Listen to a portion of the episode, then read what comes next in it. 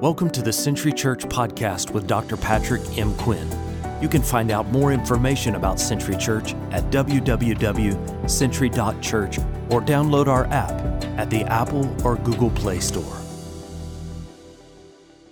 Hey everyone, good morning and happy Mother's Day to each and every one of the moms that are out there today. You know, I am so excited for this Mother's Day because uh, I have. Uh, I have the opportunity actually for my mom and my mother in law to be joining us today for uh, Mother's Day lunch. And I just wasn't sure if that was even going to be able to happen because, you know, of all of the situations that have been going on around the coronavirus. But we're so excited that we can host a little lunch at our house. So we have uh, moms traveling in. I'm just curious, you know, maybe make a comment out there. How many of you are traveling right now? Are you traveling right now, either as a mom going to see your kids, or are you traveling to go see your mom? Uh, tell us what you're doing today. I would love to know how you're celebrating Mother's Day. Are you just hanging out at home, going to call your mom? What does that look like today? Are you are you traveling right now in the car or maybe watching this worship service? But today is a beautiful day to celebrate moms. Hey, and if your mom is still alive, no matter what the situations are, because there's lots of different situations that surround our moms. But call your mama today. Call your mama. There are those that wish they could call their mom today, and we're praying for you, but call your mom today.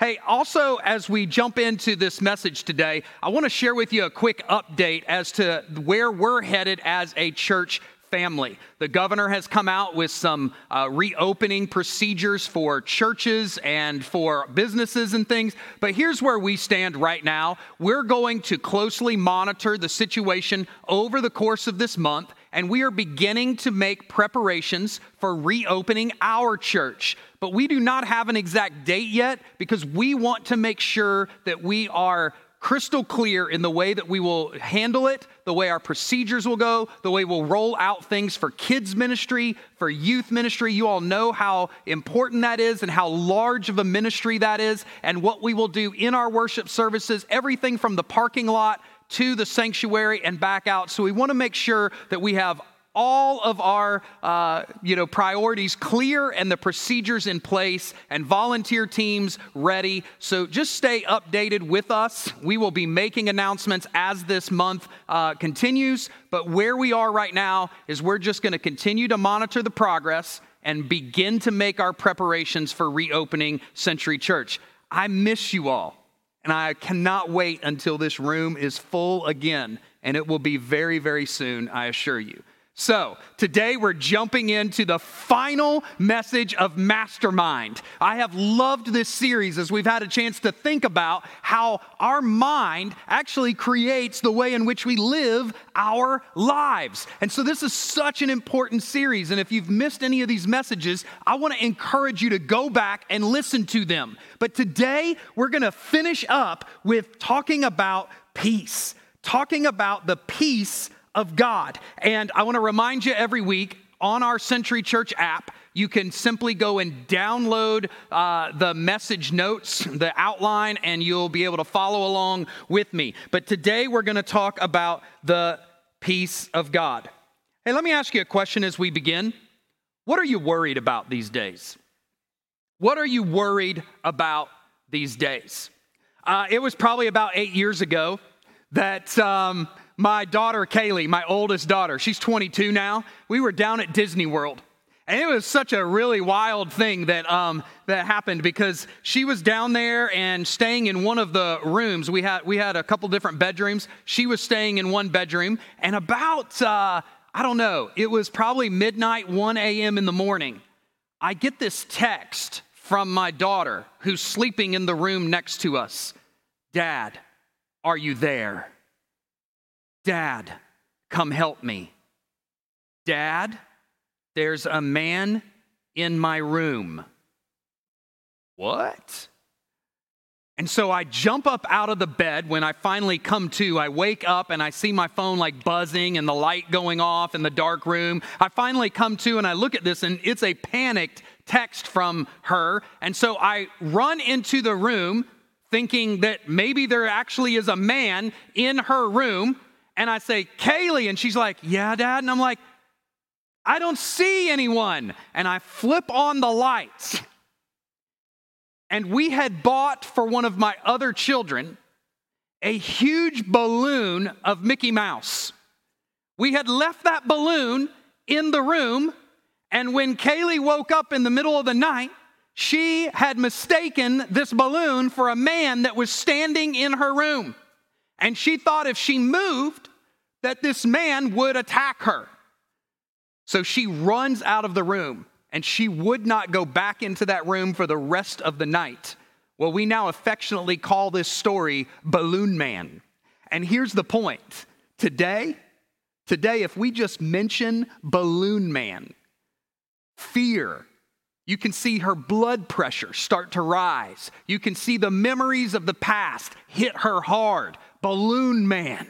And I, if she's even watching right now, like, I'm sorry, Kaylee, but Balloon Man is very real to her. You know, it's interesting. Balloon Man wasn't even real. There was no man in the room. There was nothing that was going to attack her that night. But her brain and her thought process and the way that she woke up that night, from now on, if you just put a large balloon around her, right? Like it reminds her of that fear that she had. What are some of the fears that you have in your life? What are some of the things that you're holding on to that maybe happened long ago in your childhood?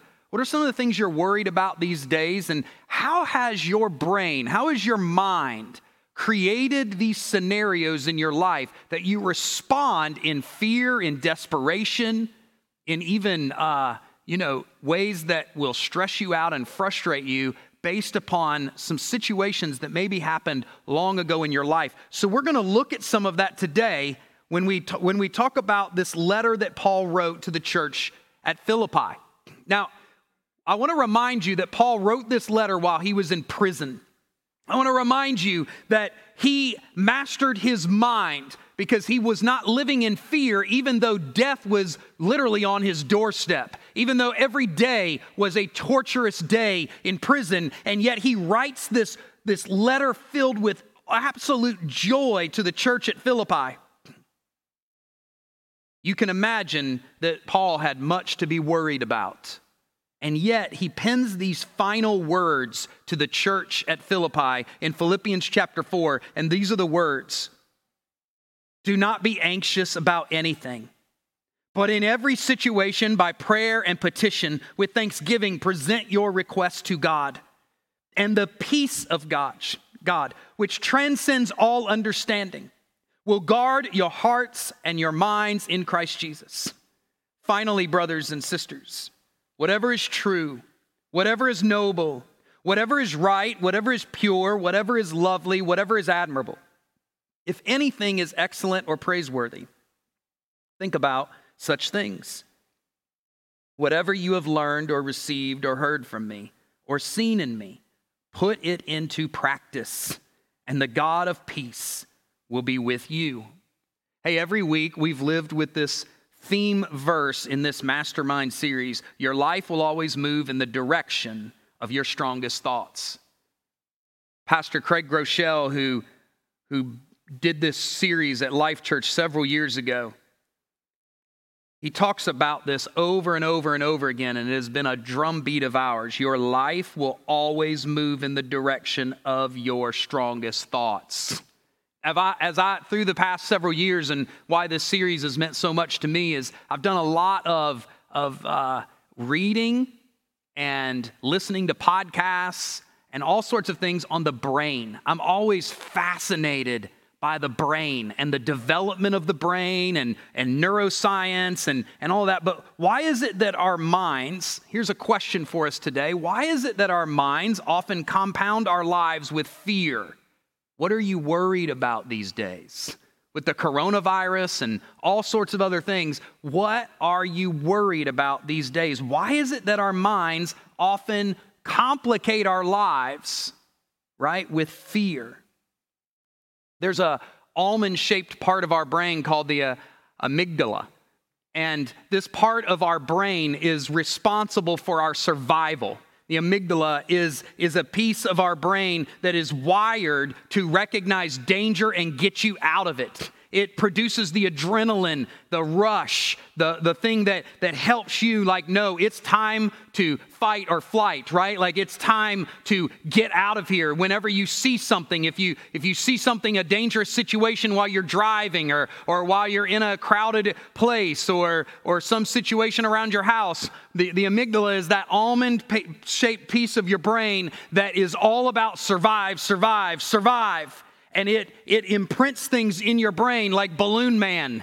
So whenever balloon man is brought up, whenever there's a big balloon brought into a room, right, that part of the amygdala, part of Kaylee's brain is like, ah, be careful, danger, danger. And she's got to like rewire her brain, like, no, that's just a balloon. Well, there's a second part of your brain, there's another piece of your brain called the prefrontal cortex. Okay, I'm giving you a little neuroscience today. There's another part of your brain called the prefrontal cortex, and that's the part of your brain that's logic. Now, this part of your brain takes some years to develop all of that logic. And so, for those of us that are, when we're in our teenage years, eh, you know, we might not make the most logical decisions, but as time goes on, that's the part of our brain that ultimately helps us uh, really make good choices most of the time, right? But here's the interesting thing the choices come off of programmed. Um, are results according to the programming of our brain. Okay? In other words, the experiences, the things we've put into our brain, the education, all of those things go into our logic, into our ability to make decisions. And it's the prefrontal cortex that allows Kaylee to say, wait, that's just a balloon. Because your amygdala is going, balloon man, run! But the prefrontal cortex stops her from running. Now, maybe she's already taken 10 or 15 steps and goes, Wait, that's just a balloon. Don't run. You're okay. Well, this happens in so many other parts of our life. You see, the amygdala is not objective, it is only there, its one role is there to protect you and keep you alive. But the prefrontal cortex is the part of your brain that starts to make sense of your surroundings. Now, it's important because what we put into our brain, what we put into our mind, ultimately starts to dictate the way in which we live our life. And so, the experiences that we have that our amygdala draws on and the prefrontal cortex, the logical conclusions we make about the world around us matter. And so, when you listen to Paul's writings, listen to what he writes again in Philippians 4 6 and 7. Do not be anxious about anything. This is what we got to put into our prefrontal cortex. This is, these are the words like meditative in the morning. I do this 828 prayer where we're reminded of Romans 828 that God is working good and, and this is another one of those mantras, right? You got to have these mantras in your life that you can master your mind so you can master your life. And in Philippians 4, he writes, Do not be anxious about anything. That's a mantra to live by. Like, don't be anxious about anything, but in every situation, by prayer and petition with thanksgiving, by prayer and petition, praying to God, petitioning God, asking God with thanksgiving, do what? Present your request to God. Don't be anxious. Present your request to God. Don't run. Don't throw your hands up in despair. Present your request to God, and then what will happen? The peace of God, which transcends all understanding. Your amygdala doesn't understand. Your amygdala is like, run. Now, there are times when your amygdala needs to help you, protect you, save your life, help you get out of a bad situation. But a lot of the fear and the worry that we're living with is because we're not using our prefrontal cortex to fill it full of the good things of God and not believe in Balloon Man. Right? So, when we bring these things to God, the peace of God, which transcends all understanding, will do what for you? Guard your hearts and your minds in Christ Jesus. Do not be anxious about anything. You know, for many of you, you know that my wife and I have been foster care parents going on nine years now. We've had 38 children come through our house. We've adopted two beautiful little girls.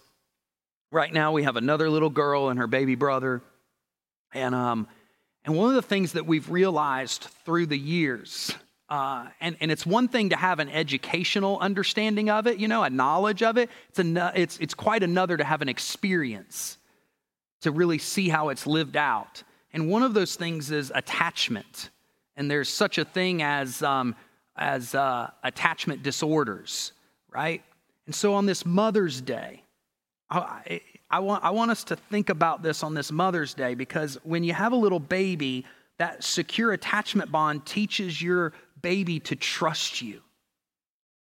Right? And the, and the mamas who do this so well for us, that, that really teach us to trust them first. They're, that's the first person oftentimes that we learn to trust is our mama right and and and they're able to communicate their feelings to their mama they cry they they scream they they uh, they laugh they giggle they they uh, you know they, they have weird faces that where they're like i need something. And, and there's this communication exchange that goes on their feelings. And then they eventually because of that bond that they recreate with their mama they learn to also not only trust their mom but they learn to trust others as well. And so as moms connect with their baby and the baby connects with the mom right they learn how to have a healthy sense of self they learn about loving, about having empathetic relationships. So, this, this secure attachment develops our brain at such an early age, and we know this through good neuroscience now. And, and it's responsible primarily for our social and emotional development. And so, this relationship between mother and child becomes the very foundation of all other relationships the amount of importance that is placed on those first 12 to 18 months cannot be underscored any longer. We know too much about it, how important it is, because it really begins to produce the qualities in us that, that oftentimes we may take for granted in our adult relationships. So, here, to all the moms who get up at night and have ever held a baby, to all the moms and the, and the mother figures, right? Who, who have cooed and giggled and, and done that little baby talk. To all the moms who have allowed that child to cry it out with them right there, holding them tight. To all the moms that create that connection. Right? If you have nothing else to thank your mama for today, if you look at the way that you've been able to love other people and you don't know where that came from, the way you've been able to have relationships with other people and you don't know where that exactly came from, mama might have done something really right.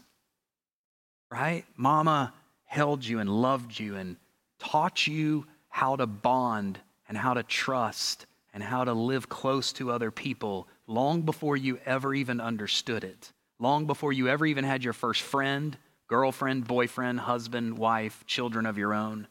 You see, that part of the brain that learns to trust, that's where we it's first learned in infancy.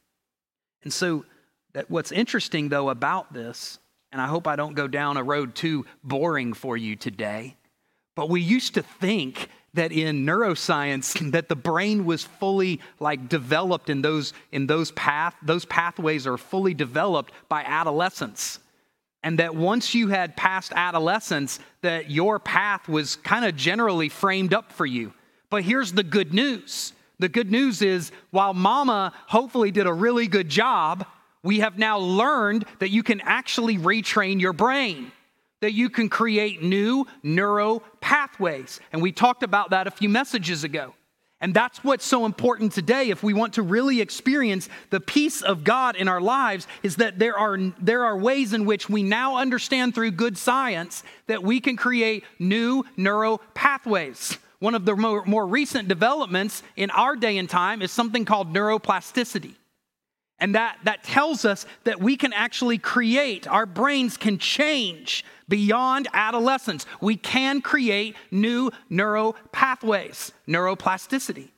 So now, what's interesting is that theologians and medical doctors, ne- neurologists, you know, neuroscientists, they're starting to look at this even in theology. There's something called neurotheology, right? Or or the way in which we begin to see how brains, how our brain connects with a belief in God. How does that work? How do our brains connect with a belief in God? It's like spiritual neuroscience, the study of your brain and how it connects with your ability to believe in God or not to believe in God. And what's interesting is there was a book written, and I love this book. It's called Switch on Your Brain. And Dr. Caroline Leaf is quoted as saying, It has been found that 12 minutes of daily focused prayer over an eight week period can change the brain to such an extent that it can be measured on a brain scan. Let me say that again. Because if you're not buying into the fact that God wants to come in and renew your brain, transform your mind, make you a new creation in Christ. That no matter what has been going on in your life, no matter how bad it may seem, no matter what struggles you may be going through, listen to this again.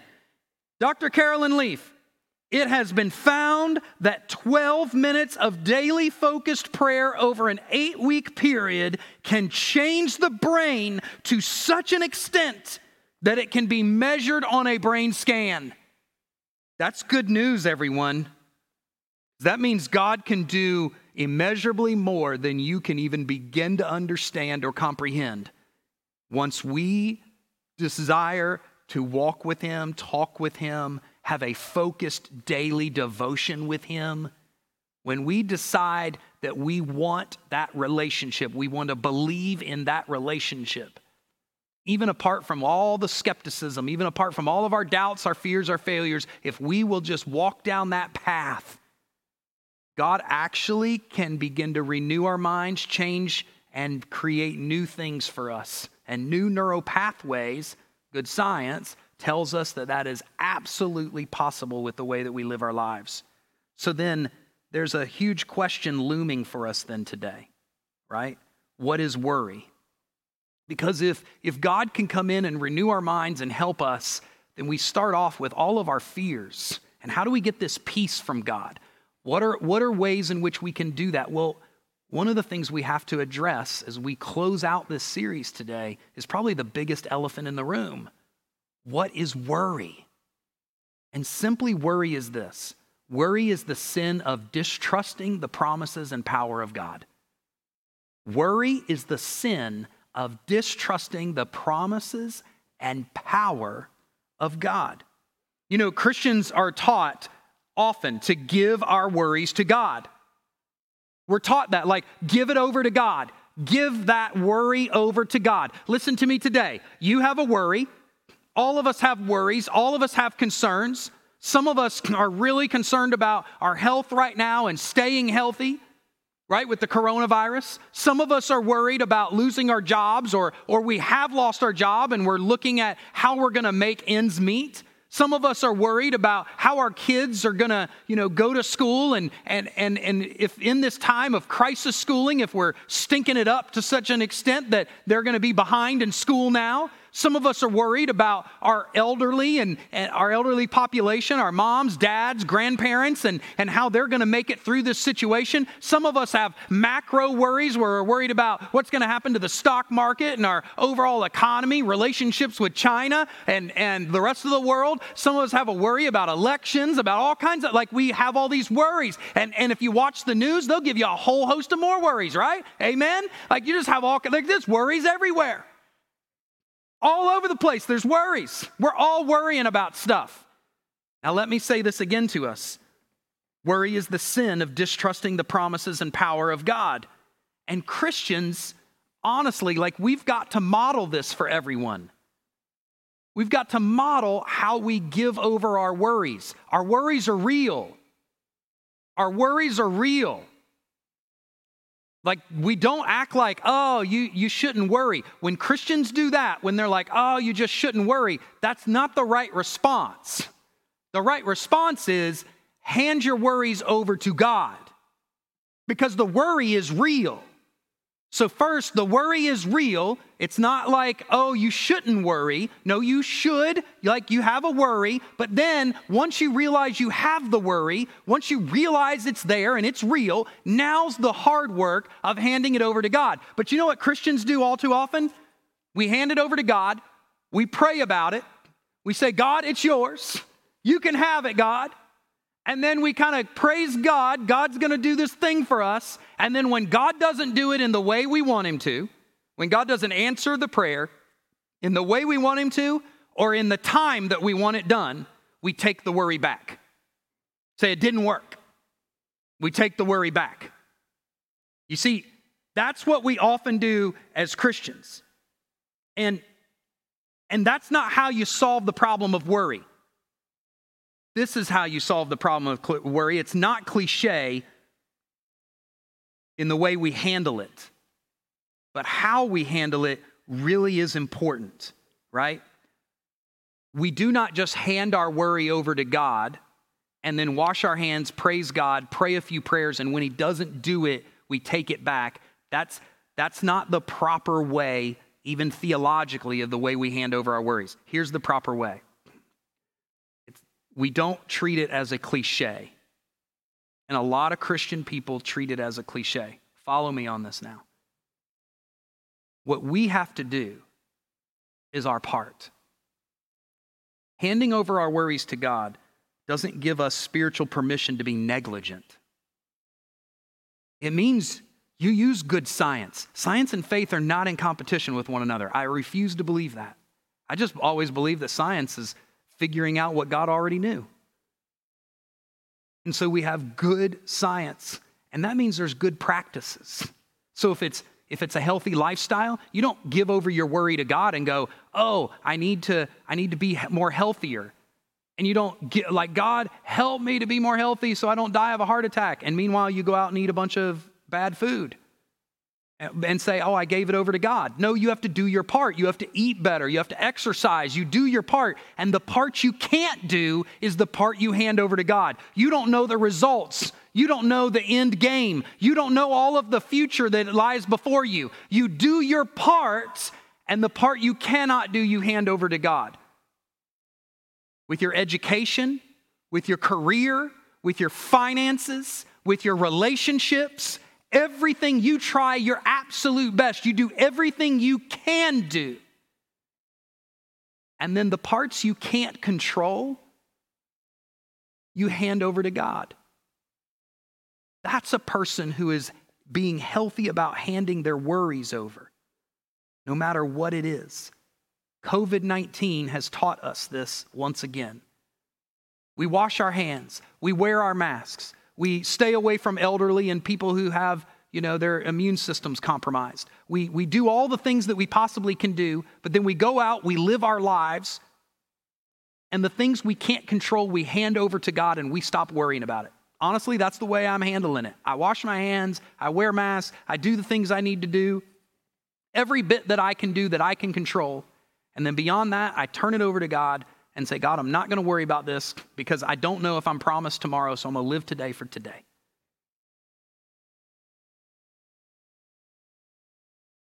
Worry is paralyzing so many people today. Above anything else, worry. And at the end of the day, all we can do is we do the very best we can and hand the other parts over to God. Listen to what Romans 8, what Paul writes here. He says, Those who live according to the flesh have their mind set on what the flesh desires, but those who live in accordance with the Spirit have their mind set on what the Spirit desires. The mind governed by the flesh is death, but the mind governed by the Spirit is life and peace. You don't take your worry back and try to solve it in the flesh. You live by the Spirit and you allow God's Spirit to move and give you that love and peace and hope for the things you can't control. And then this same God who gave you talents and skills and resources, you go and use those for the best of your ability and you do the very best you can. And then you leave the results up to God, the things you cannot control. So today, as we close out this series, my challenge to all of us is we can create, by the power of God, new neural pathways. We can become a new creation in Christ.